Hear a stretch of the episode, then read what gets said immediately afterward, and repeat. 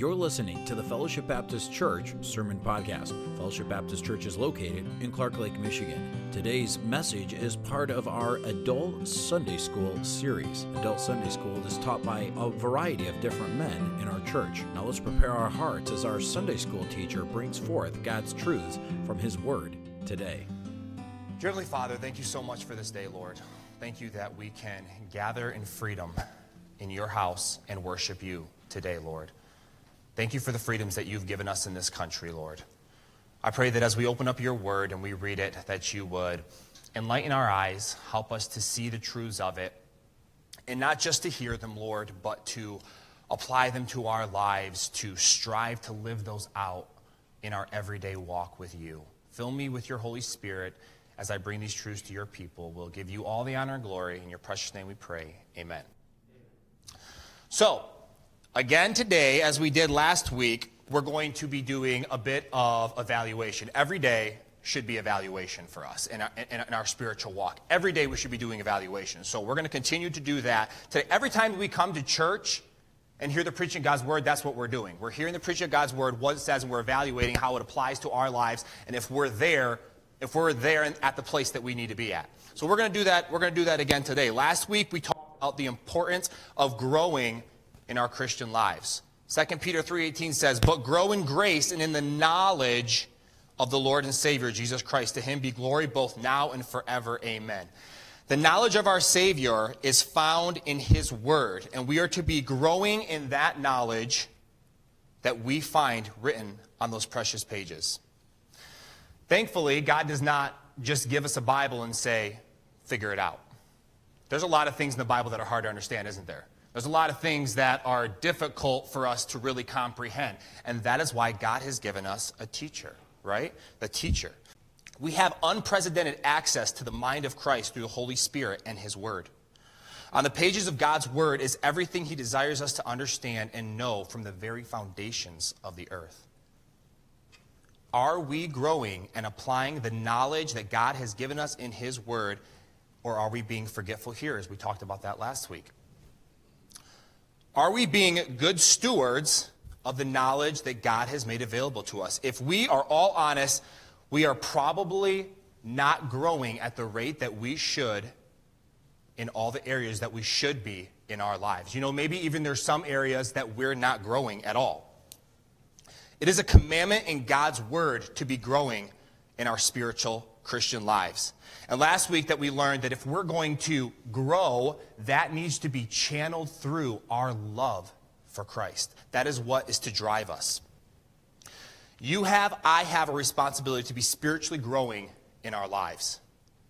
We will most definitely give an account to God someday whether we grew at the rate that we should have in the things that we should have grown. We will all stand and give an account to God for that. Why?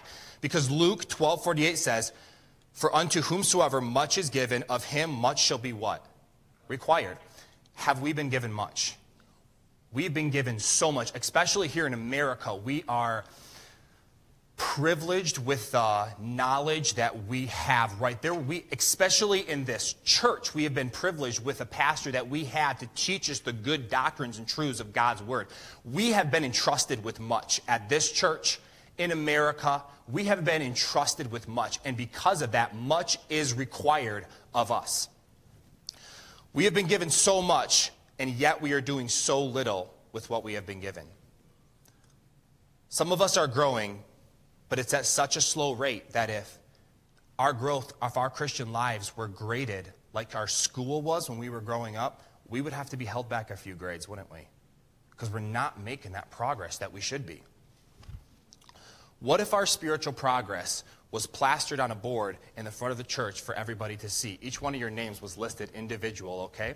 And from the starting point, you're down here, okay? So you're down here at the starting point. This is the moment of salvation. And if we could track your spiritual growth and your spiritual life from the moment of salvation until right now, I mean, some of us have been saved for years and years and years and years, okay? So if we could see on the board down here the moment of salvation and we could go up here to, you know, perfection, which I'll definitely never get there until I get to heaven. So if we could go up here to perfection, I wonder where where you would be on that scale. So if we could track where you are and how long it has taken you to get there, would we be embarrassed about where we actually are in our spiritual lives and where we know we actually should be? I'd be embarrassed. I know, I, I know for a fact that I have not grown in my life at the rate that I should year after year after year. I would be embarrassed at how little that I have grown in my own life. We are all guilty of not growing in the ways that we should at the rate that we should be. It is important that when we realize this, that we stop and get focused, as we talked about last week. We get focused back on Christ. We either live for Him because we love Him, or we don't live for Him because we don't love Him as much as we should. That's what it comes down to. That's just, that's just, that's what it is. You either love him, so you live for him, or if you're not living for him, it's because you are strongly lacking the love that you should have for your Lord and Savior. We love him because he first loved us. John 15, 13. Greater love hath no man than this, than a man lay down his life for his friends. Turn to Titus chapter 2. We're going to be looking at verse 14. Titus, Titus chapter 2, verse 14. We're going to spend a little bit of time in this verse. We're going to be dissecting this a little bit, looking at each area of it.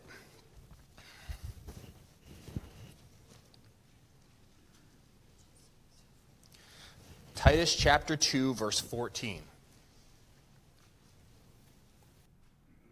You there? Say amen. amen. Who gave himself for us. That was Christ, obviously. Who gave himself for us that he might redeem us from all iniquity and purify unto himself a peculiar people zealous of good works. The ways that Christ loves us are endless. Of course, his greatest demonstration of love is when he chose to redeem us with his precious blood from, as that verse says, all iniquity. What is iniquity? It's sin, right? That's what Christ redeemed us from. It's, it, it, it's sin. Okay? So it says he redeemed us. Okay? So, redeem. If you look at the definition of redeem in the Webster's 1828 dictionary, the very first definition that is given is to purchase back. To purchase back. This could not be more appropriately stated in the garden, when Adam and Eve disobeyed God and ate of the fruit, humanity, humanity immediately fell under the captivity of the power and penalty of what? Sin, iniquity.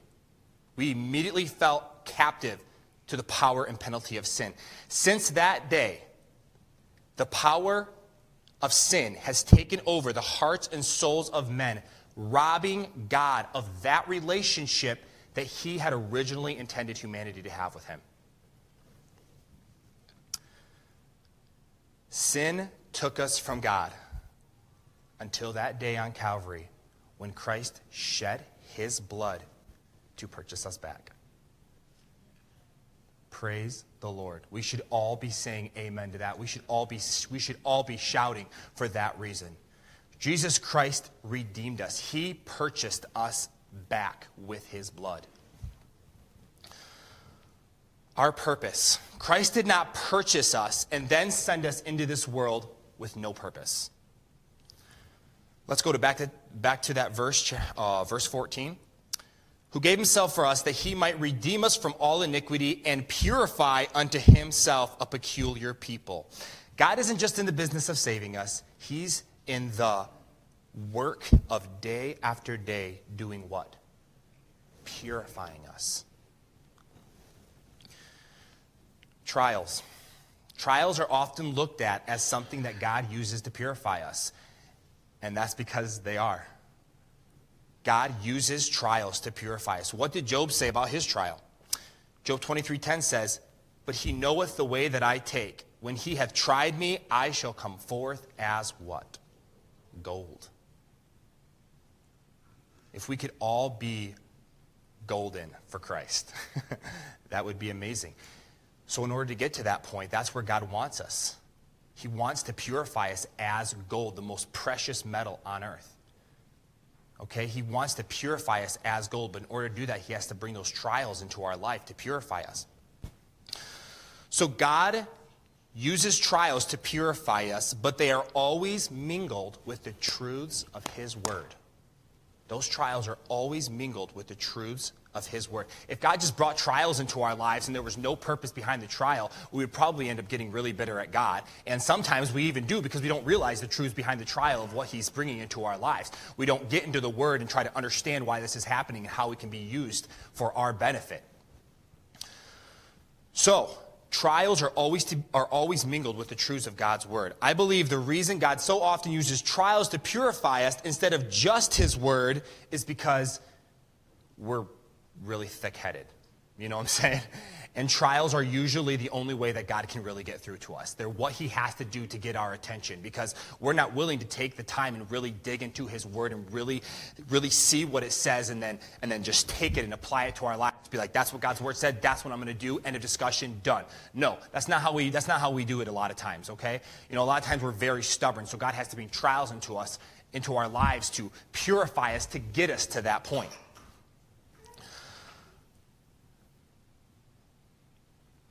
So while God does use trials to purify us, those trials are always substantiated through the, tr- through the truths of His Word. Go ahead and turn to Ephesians 5. Don't keep your finger there. Before you turn away from there, keep your finger there because we're coming back to that. But turn to Ephesians 5 25 through 27. We're actually in this passage Wednesday night. Ephesians chapter 5, 25 through 27.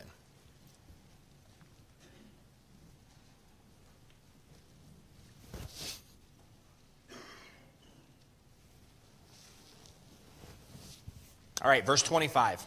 Husband, love your wives even as Christ loved the church and gave himself for it, that he might sanctify and cleanse it with the washing of the water by the word that he might present to himself a glorious church, not having spot or wrinkle or any such thing, but that it should be holy and without blemish. So, at the moment of salvation, we drink of that living water that Christ offered to us, that living water of salvation by grace through faith, right? We drank of that living water at the moment of salvation. At that moment, we were perfectly clean. God cleansed us of all of our sin, and we were perfectly clean. But as we go on, and as we get into this world, and as our flesh desires to take over, we become spotted by this world again, don't we? We become spotted by the sins of this world. And we need to be continually washed from those sins. That's asking forgiveness. That's getting into God's word. Okay? Here. So at the moment of salvation, we are washed by Jesus Christ when we accept that living water that he gives us. Although we do although we need to drink of the everlasting water, again we although we don't need to drink of that everlasting water again, we need to allow God's word on a daily basis to purify us and cleanse that filth of this world. Water is known for its natural purifying abilities, both for the external and internal parts of our bodies, right? Water is a natural purifier. If you don't drink water, you're going to die. It's the same thing with God's word. If we don't get in God's word and we don't ingest that and we don't take that into our lives, we are going to die spiritually. We see in this verse how God likens his word to water and its purification abilities. We as believers are to be bathing and drinking in as much of the Word of God that we can on a daily basis. It shows us where the dirt is. Isn't that what God's Word does? It shows us where the dirt is and what areas of our life need a little more scrubbing than others. We all have those areas. We are to be getting into God's Word and allowing God's Word to get into us to help purify us. We are to be engrafting into our lives, literally making God's word a part of us. We are to be living it out through faith and obedience to God. Let's look at the next part of that verse in Titus chapter 2, verse 14 again. Who gave himself for us to redeem us from all iniquity and purify us unto himself a peculiar people. The word peculiar in the King James Version does not mean what we usually think of when we think of the word peculiar. Okay? When we think of the word peculiar, we think strange, weird, odd, out of place. And while many of us are those exact things, that's not exactly what this verse is talking about. Okay? At the time that the King James Version was translated into the English language, the word peculiar did, and still does, by the way, did and still does mean belonging to a person and to him only. Belonging to a person and him only. In other words, this verse is saying that we are God's and God's alone. This means a couple of different things. Turn to John chapter 10, verse 28. Keep your finger there. We're still, we're still in that verse, so keep your finger there. John chapter 10, verse 28.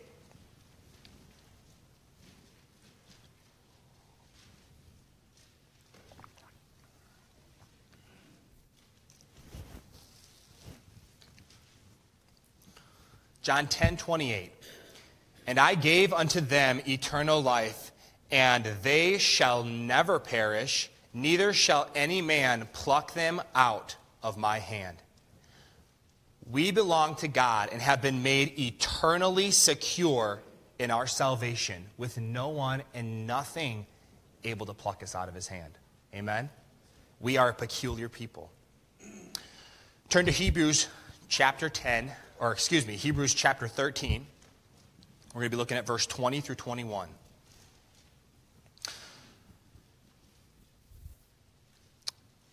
So, the first thing is the fact that we are peculiar substantiates Christ's claim to us being eternally secure. No man can pluck you out of my hand. That's the first thing. The second thing is we belong to God and only God, which means that He is to have full rule and control over every area of our life. Hebrews chapter 13, verse 20 through 21. Now, the God of peace that brought again from the dead our Lord Jesus, that great shepherd of the sheep, through the blood of the everlasting covenant, make you perfect in every good work to do his will, working in you that which is well pleasing in his sight. And here's the key this next part through Jesus Christ. The only way that we're going to be able to do God's will and be well pleasing in His sight is if we do it through the power of the Holy Spirit, right? Or else it's just through a power of our flesh and it, it doesn't benefit us anything. So we have to be willing to do that through the power of His Holy Spirit. But the point is that we belong to Christ. He is to have every area of our life. Our, our focus should be to do His will, not our own. We're so consumed with our own will every day. You know, sometimes it happens without us even knowing it. We're, t- we're, we're following selfish pursuits. Many times that's the case. We have to stop, really cal- recalibrate our mind and make sure that, the, that what we are pursuing is His will for our lives and that it's going to bring Him pleasure because that's why we are peculiar people, because we belong to God.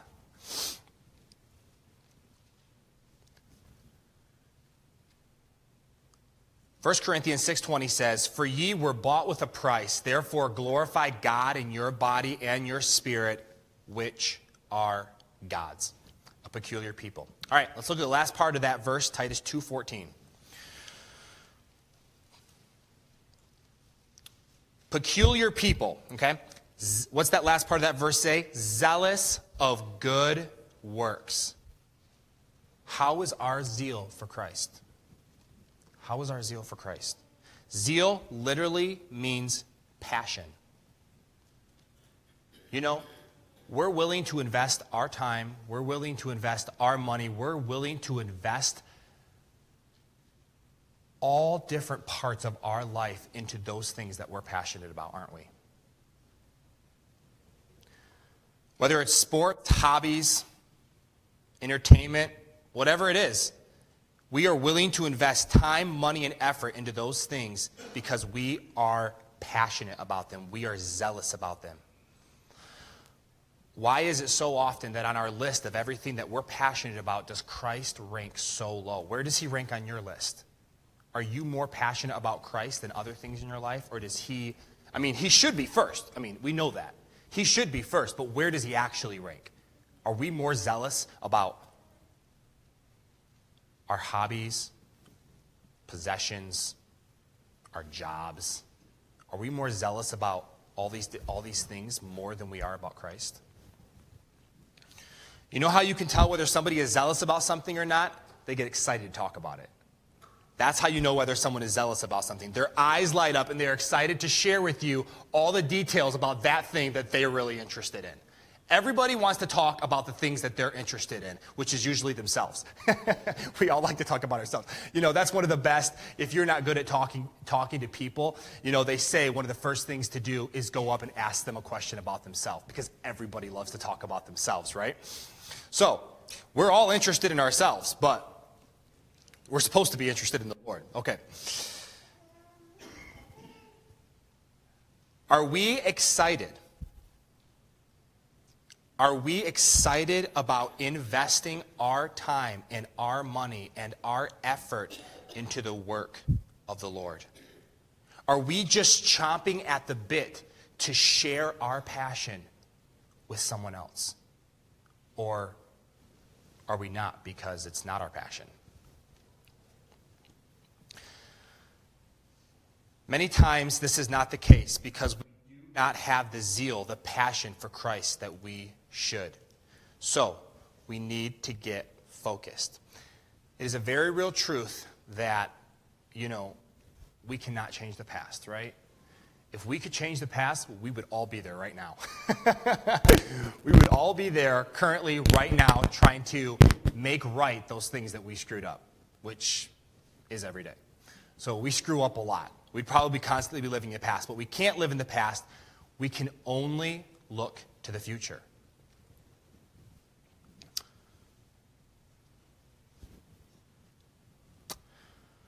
Philippians 3 13 through 14 says, Brethren, I count not myself to have apprehended, but this one thing I do, forgetting those things which are behind and reaching forth unto those things which are before. I press toward the mark of the prize of the high calling of Jesus. We all have that mark that we are to be pressing towards. I believe that mark for every one of us is holiness. That is the mark that we are to be pressing towards, the mark of holiness. It should be the desire of every believer to hit that mark. As we travel the highway of holiness, there are many markers along the way indicating to us how far we have come and how much farther we have to go. These markers are what we are to set our sights on. It is always to be our goal to reach that next mark.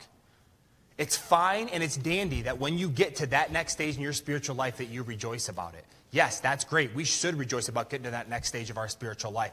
But don't stay there. Don't get contented with where you are spiritually. Be going towards that next mark because I promise you, no one in this room is holy yet.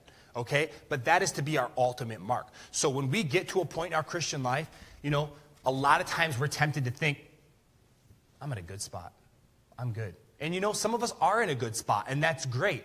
But there's always that next marker. We're always to be reaching for that next goal. It's important in our Christian lives to have goals. Don't get complacent.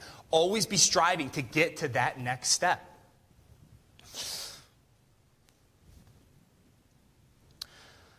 The blessings that God has for you at the next mark are always greater than the blessings that you are receiving at the mark that you're at. These blessings of God for you at that next mark are often things that we can never even imagine we're going to come into our lives. And we'll never know what they are until we're willing to take that next step. I press toward the mark, moving forward toward that toward the mark of the prize of the high calling of God in Christ Jesus. We all have that high calling, and that high calling is to, as we've been talking about, loving the Lord God with all of our hearts, all of our souls, and all of our minds. If we purpose first and foremost to do that, we will be prepared for whatever other calling God has for us. So that is our ultimate calling is to love the Lord God with all of our heart, soul, and mind. But if we purpose first and for, foremost to do that, we're going to be ready. That when God calls us, we will know it and we will be in the place spiritually to do that calling that God is bringing us to. Does our life, does our service, does our commitment, does our passions, do our desires, do our goals, do our thoughts, do our words, do every part of our life reflect our love for God? These lessons in the last two weeks, the purpose of these lessons is to get us focused and see where that next step is and get us moving towards it. That is the goal of these last two weeks to see where we were, to see where we are, and to see where we need to be. Okay? With that in mind, if we are being truthful, we should not be struggling with the same sins that we were struggling with three years, two years, or even one year ago. If we are, we are not allowing God to grow us like we should be. We are always tempted to make all kinds of different excuses and come up with all kinds of different reasons why we are not going, why we are not growing, and why we have not conquered that sin. I believe one of the big reasons that we do this, and I know this is true in my own life, and it has been true in the past, and it is true even today. But I think one of the big reasons that we excuse our sin in our own life is because we just don't see it as a very big deal. It's just, I mean, it's just not that big of a deal. I mean, is it, is it right? Probably not, but it's not that big of a deal. That's what we are all tempted to think about our sin. We are always tempted to make all kinds of excuses and come up with all these different reasons to justify our sin in our mind. Our no big deal sins are what nailed Jesus Christ to that cross. Think about that. Those things that you think aren't a big deal, those things that you think, oh, I'm under grace, he'll forgive me, it's not that big deal. When I die, I'm still going to heaven, whatever. You know, that sin is what nailed your Savior to the cross. I mean, sure, those no big deal sins that we don't consider a very big deal, I mean, yeah, those were bad. Th- th- those are bad enough to send us to hell for eternity. Hmm. Well, maybe they are a big deal. We do all these little sins, and we think to ourselves, well, I don't see anything wrong with it. It doesn't matter what we think. It doesn't matter whether we see something wrong with it or not. If God's word says it's wrong, it's wrong. There's no such thing as a little sin. It takes one to make us worthy of an eternity in hell. We need to stop justifying those little sins in our life. And I do that. We all do that. We all justify those little sins. Okay? They're not little, they're a big deal. We got to stop saying, everyone else does it. At least I'm better than that person. At least I'm not doing this. At least I'm not doing that. Well, that doesn't matter. That's not the point. The point is you are to be moving forward in your spiritual life, and these little sins are preventing you from doing that. Who is behind getting us to think this way? The devil. It is Satan. We have all been guilty of doing this. If Satan can get us to excuse our sin in our mind, thinking that the things that we do, the things that we watch, the things that we say, the music that we listen to, the places that we go aren't no big deal, if he can get us to believe that, he can keep us living a defeated Christian life. God's word tells us that we are more than conquerors. But the first step to conquering our problem is admitting that we have one. Second Chronicles 7:14, a verse we all know well, lays out this process for us, the process of making things right and conquering our sin.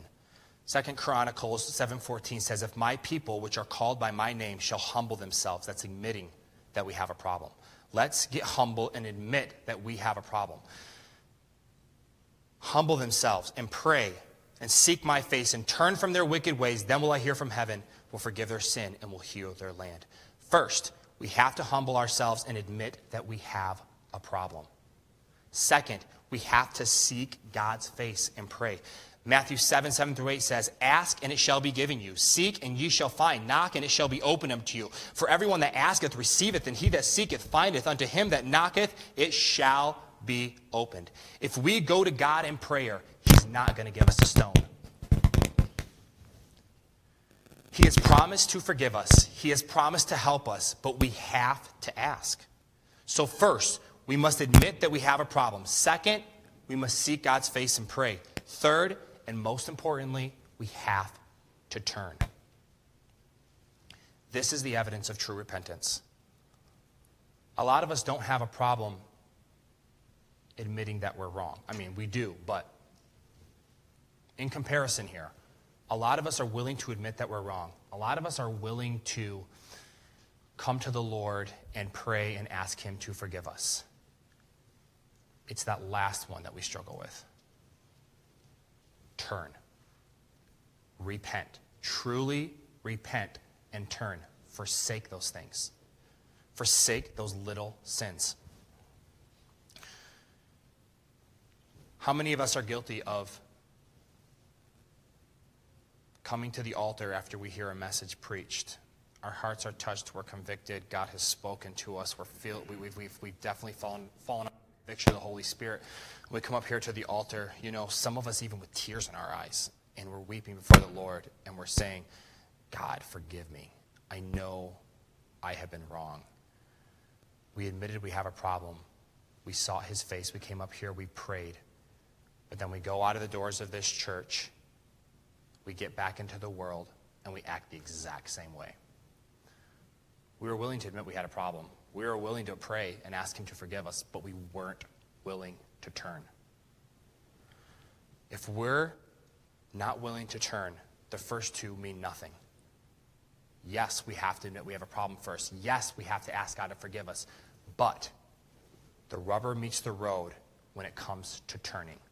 Are you really serious about getting right with God? Are you really serious about taking that next step in your spiritual life? Or are you just going to be content being where, you're, where, you, where you've been at for who knows how long? Some of us are moving at a slow rate, some of us aren't moving at all. But we need to be taking that next step. And all these principles today are what, is, are what we are supposed to do to help get us to that next step in our Christian life so God can use us and bless us.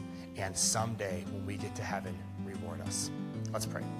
You have been listening to the Fellowship Baptist Church Sermon Podcast. We hope this message was a blessing and encouragement to you. If you would like more messages, visit our website at fbcclarklake.org, where all of our messages can be downloaded for free. Also, you can subscribe to the Fellowship Baptist Church Sermon Podcast on iTunes, Google Play, or SoundCloud. All of our messages are available for free. If you want to keep up to date on what's going on at Fellowship, follow us on Facebook, Twitter, or Instagram, where you can see what's happening at Fellowship Baptist Church. If you'd like to visit us, Fellowship Baptist Church is located at 3200 Reed Road, Clark Lake, Michigan. Thank you so much for listening, and we hope to see you back here again next time.